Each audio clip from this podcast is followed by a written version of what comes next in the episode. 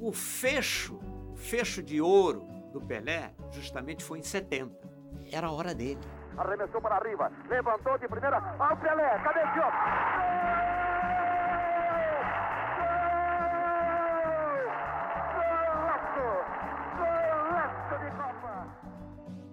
Afinal, foram cinco meses junto com o Pelé, com toda aquela turma. Mas nós tivemos um período de treinamento, entre aspas, insuportável. E você fazer aqueles treinamentos todos numa altitude não é brincadeira. Ao longo dos jogos, das partidas, o Brasil, cada jogo que jogava, ia crescendo. It's Carlos Alberto. Oh, what a great goal that was! Carlos Alberto puts this game surely well beyond the reach of almost any side now. O time muito bem orientado pelo Zagallo, então nós entramos na Copa do Mundo já sabendo perfeitamente o que nós queríamos.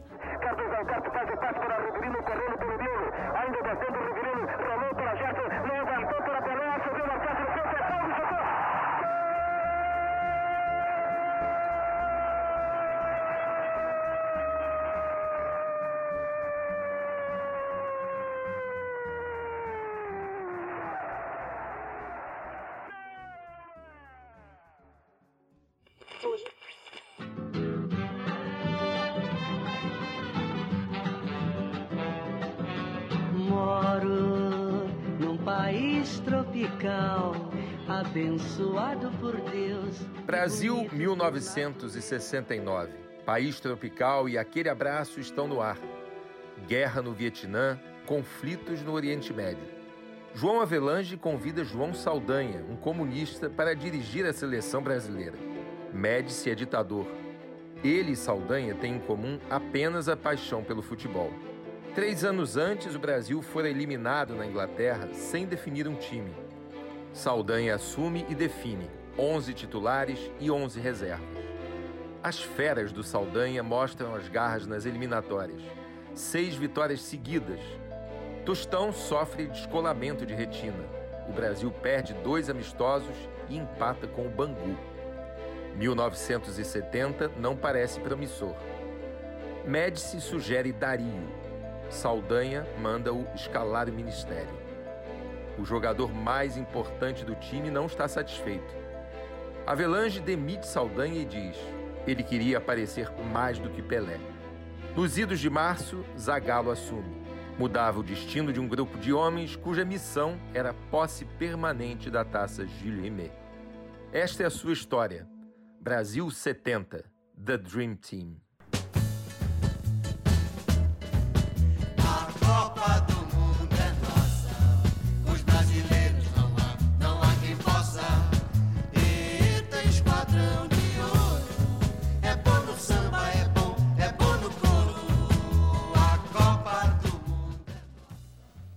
O ambiente aí já está mais tranquilo, porque ninguém acreditava. De repente você já está numa final. Então a gente já sabia das nossa, das nossas limitações, sabia das nossas as qualidades. E pegamos uma Itália, também uma Itália, uma seleção forte, né? De repente eu, eu acredito, dentro do decorrer do, do jogo, para mim foi a partida mais fácil que nós demos. Podia ter feito seis, sete até na Itália. Pela facilidade, pela qualidade da seleção brasileira. Não desmerecendo a seleção italiana, mas lá mais pela nossa qualidade, que nós fomos buscar esse resultado. Eu sonhei que o Brasil tinha ganho de 4 a 1 Lógico, quatro gols da Dada. Aí eu peguei falei com o Pelé, falei com todo mundo. Aí chegou na hora do, da preleção, do jogo final, o Zagallo falou aquilo tudo que tinha de fazer. Falou que alguém quer falar alguma coisa, o Pelé, eu. Põe o Dadá, que ele falou que vai fazer quatro gols. E foi aquela brincadeira. E foi 4 a 1 Brasil. Olá, estamos juntos mais uma vez para um novo episódio do podcast Brasil 70 The Dream Team, onde caminhamos com a seleção brasileira rumo à conquista definitiva da taça Jules Rimet nesses 50 anos de comemoração do tricampeonato no México em 1970. E hoje o nosso assunto é a tão esperada decisão entre Brasil e Itália, que vamos relembrar e analisar com os jornalistas José Inácio Werneck e Luiz Augusto Veloso. Tudo bem com você, Werneck? Tudo bem, Robin. Tudo bem com você, Luiz? Tudo bem, Rob? Tudo bem, Zé Inácio? Vamos para a final. Werneck, você estava no Estádio Azteca nesse dia da cobertura da Copa do Mundo pelo Jornal do Brasil. Tenho certeza que o ouvinte do nosso podcast vai adorar escutar a sua experiência. Conta pra gente como é que foi para um jornalista brasileiro o dia de uma final envolvendo a nossa seleção na expectativa de conquistar definitivamente a taça Júlio Rimet, que iria ou para o Brasil ou para a Itália. Você tinha alguma responsabilidade específica nesse dia, Werneck? Rob, paradoxalmente, o clima era de muita calma entre os jornalistas brasileiros, porque havia assim a sensação de que depois de você passar pela Inglaterra e pelo Uruguai, que a Itália não seria tão difícil. E inclusive porque a Itália tinha passado por uma semifinal muito dura contra a Alemanha Ocidental. Se bem que houve um fato interessante. A Itália passou pela sua semifinal contra a Alemanha Ocidental em Toluca, que era mais alta do que a cidade do México. E o Brasil passou pela sua semifinal contra o Uruguai em Guadalajara, que era uma altitude menor. Então, a única preocupação, na realidade, que havia era se os brasileiros subindo para a cidade do México iam sentir os efeitos da altitude. Mas, ao mesmo tempo, havia confiança de que a seleção estava fisicamente muito bem preparada e tinha feito um período de adaptação à altitude do México. Então, aquela pequena diferença de altitude que havia não era considerada assim uma, um obstáculo muito grande. E havia quase que um clima de descontração, uma coisa curiosa, mas havia um clima de confiança para esta final contra a Itália. É, usando ainda essa questão da, é, de toda a equipe, como era importante para o Zagallo, Werneck, o Parreira e o Rogério, eles fizeram, destrincharam essa seleção italiana. Eu me lembro de ler nos jornais que eles entregaram oito laudas para a comissão técnica brasileira e separaram alguns jogadores especificamente. Obviamente, o Gigi Riva, que era considerado um jogador de boa técnica, mas que precisava de espaço para desenvolver a sua arma, que era a velocidade. O Bonicenha, que era um atacante perigoso, mas eles falavam especificamente evitar os chutes de fora da área deles e do Dominguini. Outra coisa curiosa também, além dessa, desse destrincha aí do Parreiro do Zaga e do Rogério, é que o Helmut Schön, o técnico da Alemanha, tinha jogado aquela partida anterior na semifinal, que foi a prorrogação, e ele fez uma analogia às touradas muito famosas no México. Né? Ele disse, se referindo à semifinal, os alemães colocaram as bandarilhas no touro, Resta ao Brasil enfiar a espada para vencer o jogo. É, uma coisa que você deve é, salientar, falando desta partida, é que realmente a seleção da Itália era menos temida por, pela seleção do Brasil do que a seleção da Alemanha. Então, eu acho que o, o Brasil estava muito bem preparado, e eu me lembro de uma manchete do Jornal dos Esportes, na véspera do jogo, dizendo que os espiões entregaram já o serviço em relação à Itália. Os espiões eram o Carlos Alberto Parreira e o Rogério. Eles foram ver o jogo da Itália com a Alemanha fotografaram, assistiram tudo, anotaram e fotografaram. E levaram, naquela época era feito por fotografia, levaram as fotografias para o Zagallo examinar. E o Jornal do Esporte dizia isso: o serviço está feito e agora nós vamos partir para cima da Itália. Agora, só a Itália, se a gente era para ela tinha que ser temida. Na, é, primeiro, ela era a atual campeã europeia, a então campeã europeia. Né?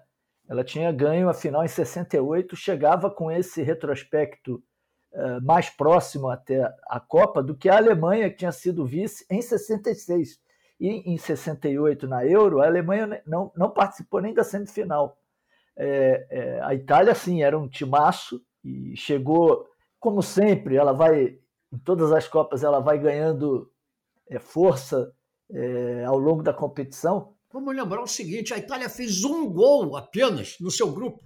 A Itália conseguiu se classificar para as quartas de final com um gol apenas. Então, depois é que a Itália foi deslanchando e foi crescendo de produção. E outra coisa que marcava a seleção italiana naquela, naquela Copa era a rivalidade que havia entre o Alessandro Mazzola e o Diane Rivera. E o técnico Ferrúdio Valcarede não conseguia se definir entre um e outro. Então, o que, que o Valcarede fazia? Ele colocava o Mazola no primeiro tempo e colocava o Rivera no segundo tempo. E isso foi mais ou menos desgastando a seleção italiana, porque havia uma rivalidade muito grande. E o Rivera acusou, inclusive, o Ferrugem Valcaré pela imprensa italiana. Havia uma discussão muito grande: quem devia jogar, se devia ser o, o, o Basola, se devia ser o Rivera. E no final, na final, curiosamente, o Ferrugem Valcaré escolhe o Mazola para jogar e no segundo tempo, em, vez de botar o Rivera no lugar do Mazola, acabou colocando o Rivera no lugar do Bonicenha, que era centroavante. Quer dizer, isso tudo mostra que a cabeça do Ferrugem Valcarede não andava muito boa, não. Não era diferente também nesse confronto entre Brasil e Itália do que aconteceu no jogo Brasil e Uruguai. Né? Existia uma expectativa de jogos passados. Né? O Brasil tinha sido eliminado numa semifinal contra a Itália em 38 por 2 a 1 né? num pênalti que acabou tirando o Brasil talvez de uma sua primeira oportunidade de ganhar uma Copa do Mundo. E esses jogadores que ainda eram vivos queriam muito que o Brasil vencesse a Itália para tirarem a forra. Mas vamos escutar o Piazza e o Rivelino, que falaram exatamente sobre isso, a expectativa desse confronto na final da Copa do Mundo. Nós vamos jogar contra a Itália. Quem tem do lado da Itália?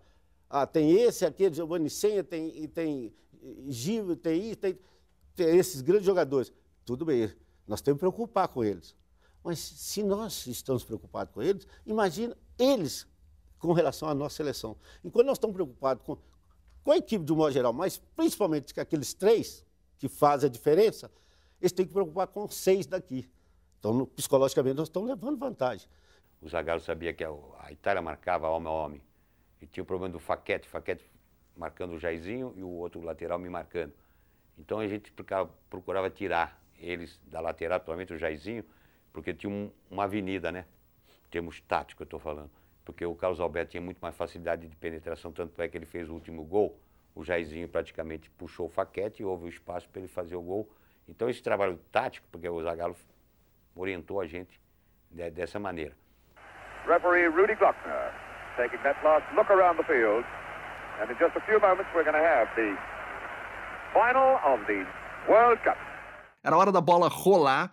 Anteriormente havia uma pequena dúvida só na escalação da seleção brasileira se o Zagallo ia manter o Marco Antônio na lateral esquerda ou ia voltar com o Everaldo. O time estava pronto, não tinha problema físico nenhum. Acho que quem tinha problema, Werneck, era o próprio Zagallo, que estava fônico e precisaria, obviamente, das instruções, mas foi recomendado a ficar praticamente sem falar nada durante os dias anteriores. É, esse problema do Zagallo deve ter sido resultado do que ele gritou durante o jogo contra o Uruguai, sobretudo no intervalo, né? Quando o Zagallo deu uma bronca que ficou famosa dos jogadores, dizendo que eles estavam temendo um time muito inferior, que era o time do Uruguai.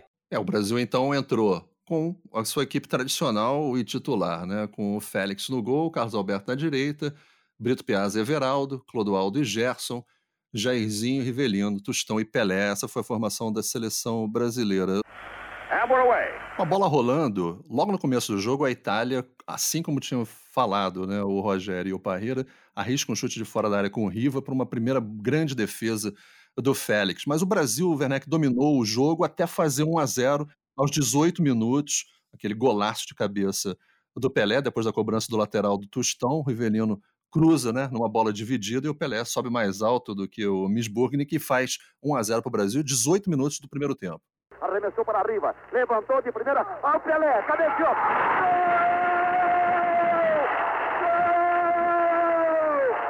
Golaço! Golaço de Copa! Golaço do Brasil!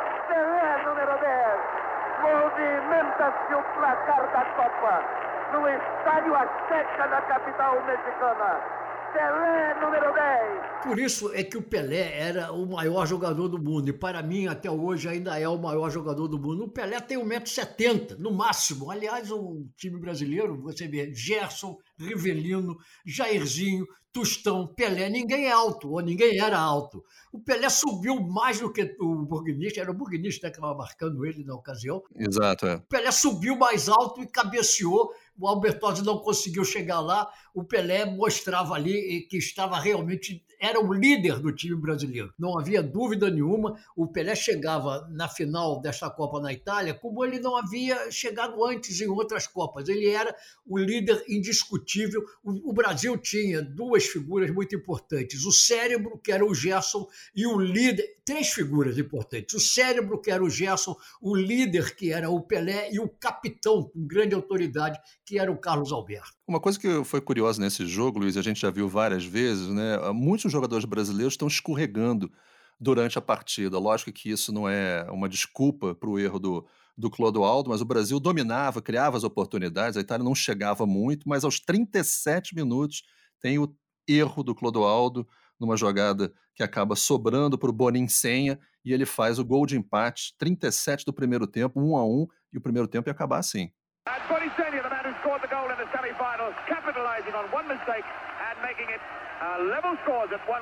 Então, veja bem, uh, nós tivemos a desagradável surpresa, né? De pouco antes de terminar o, o primeiro tempo, sofrer aquele gol de empate do, da seleção italiana, que era um belo time, era um grande time também, né? Mas foi uma jogada que houve eh, muita facilidade do, do Clodoaldo, né? Quis dar uma, fazer uma jogada de efeito e eles empataram o jogo e uh, houve uma chamada geral ali em cima do Clodoaldo, lógico.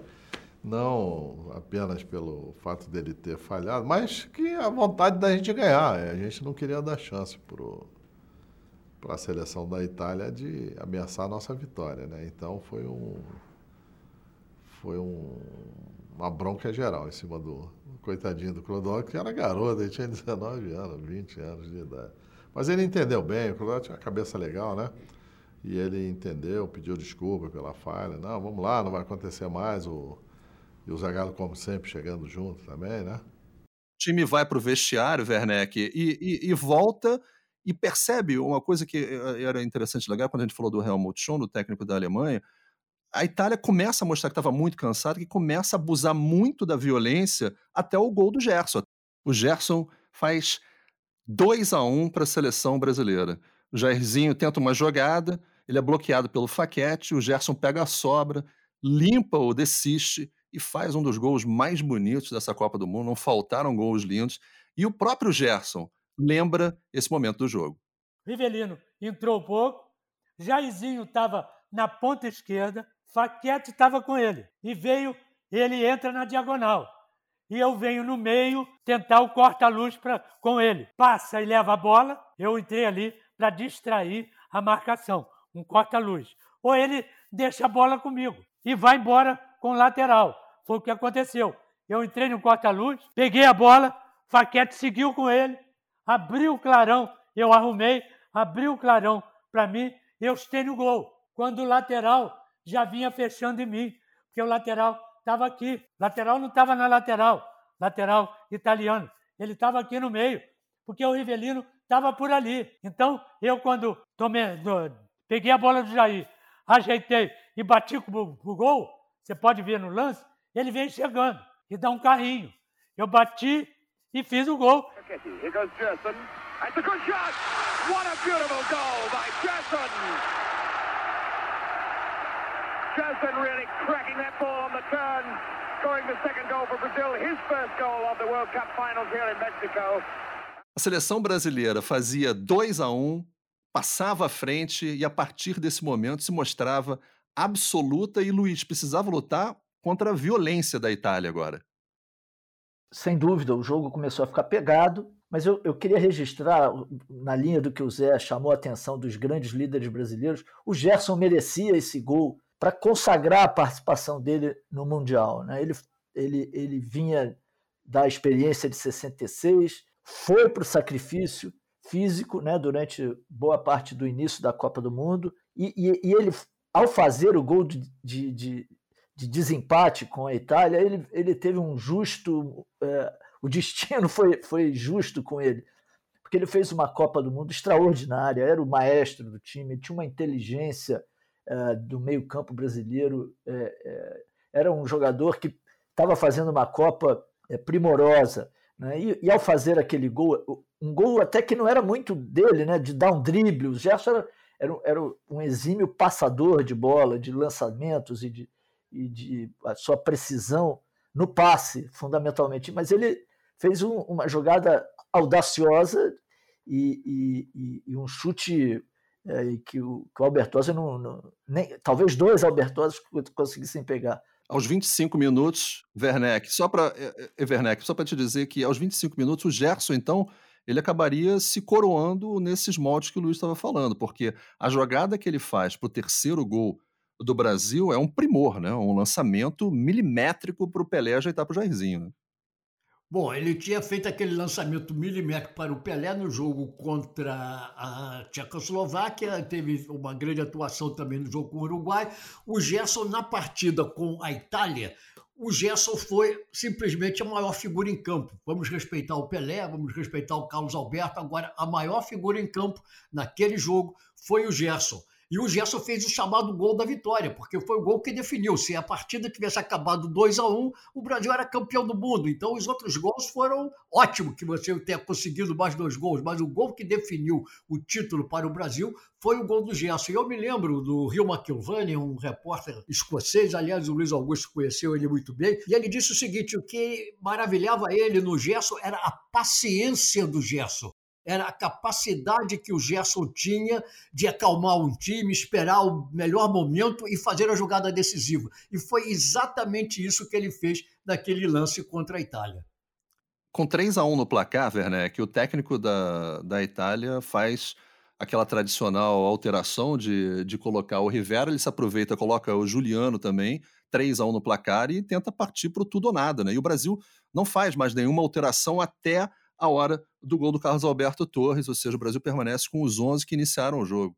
É, o Brasil ficou o tempo todo com o seu time titular em campo. Agora, curiosamente, o Ferrugem Valcarede faz essa substituição de colocar o Rivera, que ele sempre tinha feito antes, mas em vez de colocar o Rivera no lugar do Mazola, o Mazola e Rivera eram homens de meio de campo. Chegavam no ataque, mas eram basicamente homens de meio de campo. Ele tira o centroavante, o Bonicenha, e coloca, justamente o Bonicet que fez, tinha feito o gol da Itália, e coloca o Rivera, quer dizer, uma, substituição assim meio amalucada que o Ferruccio Valcarelli faz, mas naquela altura, a verdade é que a Itália já estava derrotada, né? E vamos ressaltar, o Pelé fez um gol, depois o Pelé dá o passe para o gol do Jairzinho, e o Pelé, no fim, dá o passe para o gol do Carlos Alberto, um gol histórico, um dos gols mais bonitos em uma Copa do Mundo, em uma final de Copa do Mundo um gol em que a bola passou por praticamente todo o time do Brasil. A Itália só olhando, a bola ia de pé em pé, de pé em pé, de Tostão Pelé, Pelé para o Rivelino, Rivelino para o Clodoaldo, tal, tal, a bola vai para o Pelé,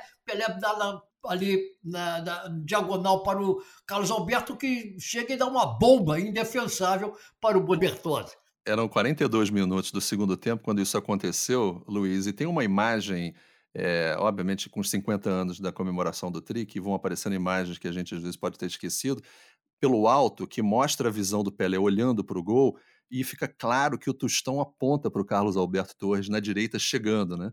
E aí ele faz a bola rolar, ela dá aquela levantadinha, né? Bateu em alguma coisa, subiu, e o Carlos Alberto Torres pega de peito e pé para fazer 4 a 1 e fechar o jogo. Oh, it's not a bad ball for Pelé on the right side. It's Carlos Alberto. And what a great goal that!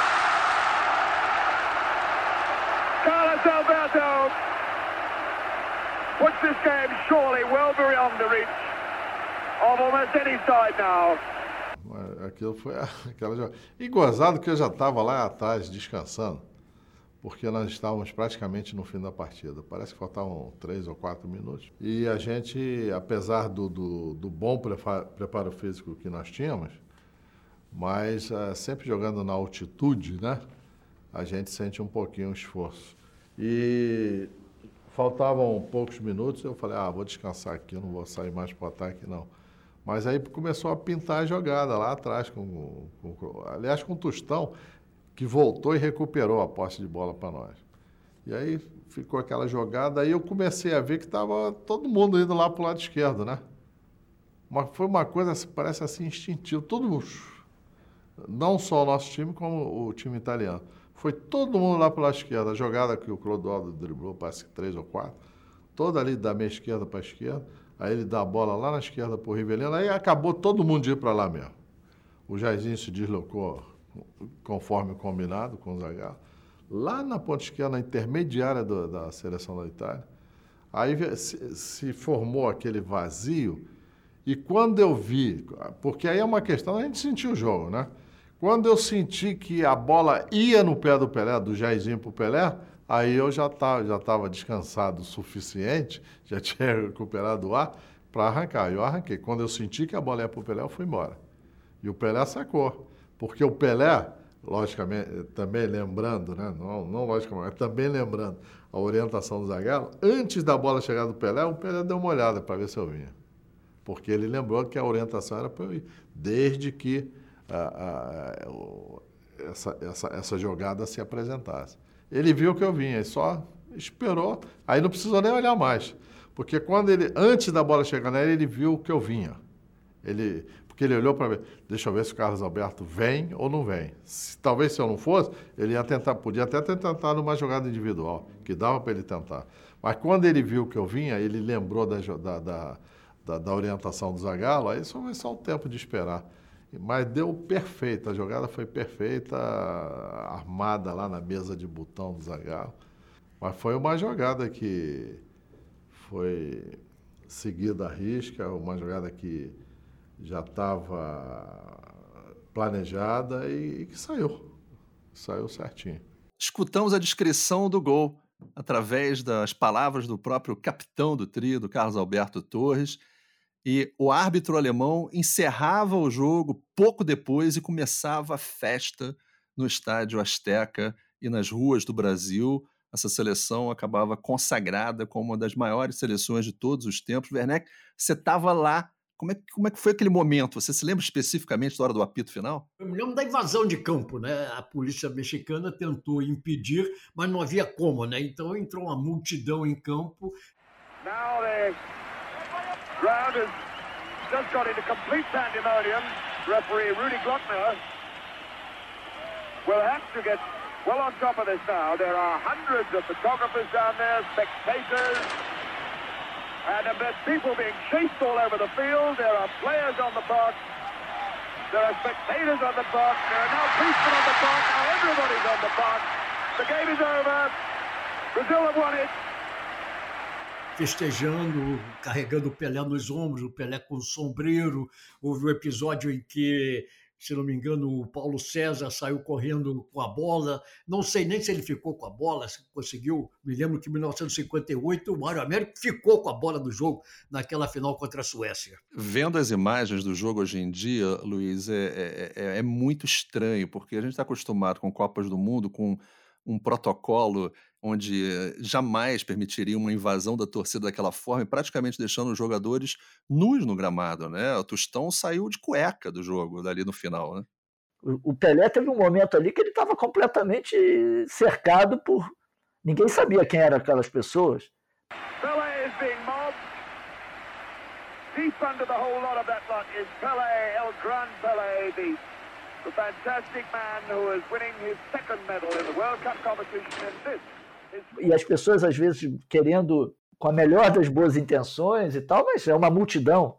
Você nunca sabe direito como é que aquela- as coisas vão se suceder, né? E, mas, é, enfim, a- a- aquele tipo de espetáculo que, afinal, hoje a gente assistindo é bonito, não, não vai se repetir. Não, já há algumas Copas que não se repete mais. Esse lance curioso do Everaldo que o Werneck citou, é, do Everaldo não, do Paulo César que o Werneck citou, é, ele, o juiz alemão fica com a bola no meio daquela confusão, ele vem por trás, tenta dar um tapa na bola para ficar com a bola, né, como se fosse um troféu do jogo, Paulo César Lima, mas ele foi perseguido pelo Dominguini, da Itália, que ficou possesso vendo ele fazer isso, até o Everaldo se colocar entre eles. Esse foi um desses lances que eu li em uma matéria recente no, no, no Jornal dos Esportes, e o outro foi do Dario, que eu confesso que eu também não sabia. O Dario, na, na comemoração, né, na, na volta olímpica, junto com o Carlos Alberto Torres Werneck, ele falou que ele teve que dar um tapa em vários torcedores mexicanos porque eles tentaram roubar a tampa da taça da Júlio Crimea, que caiu num determinado momento.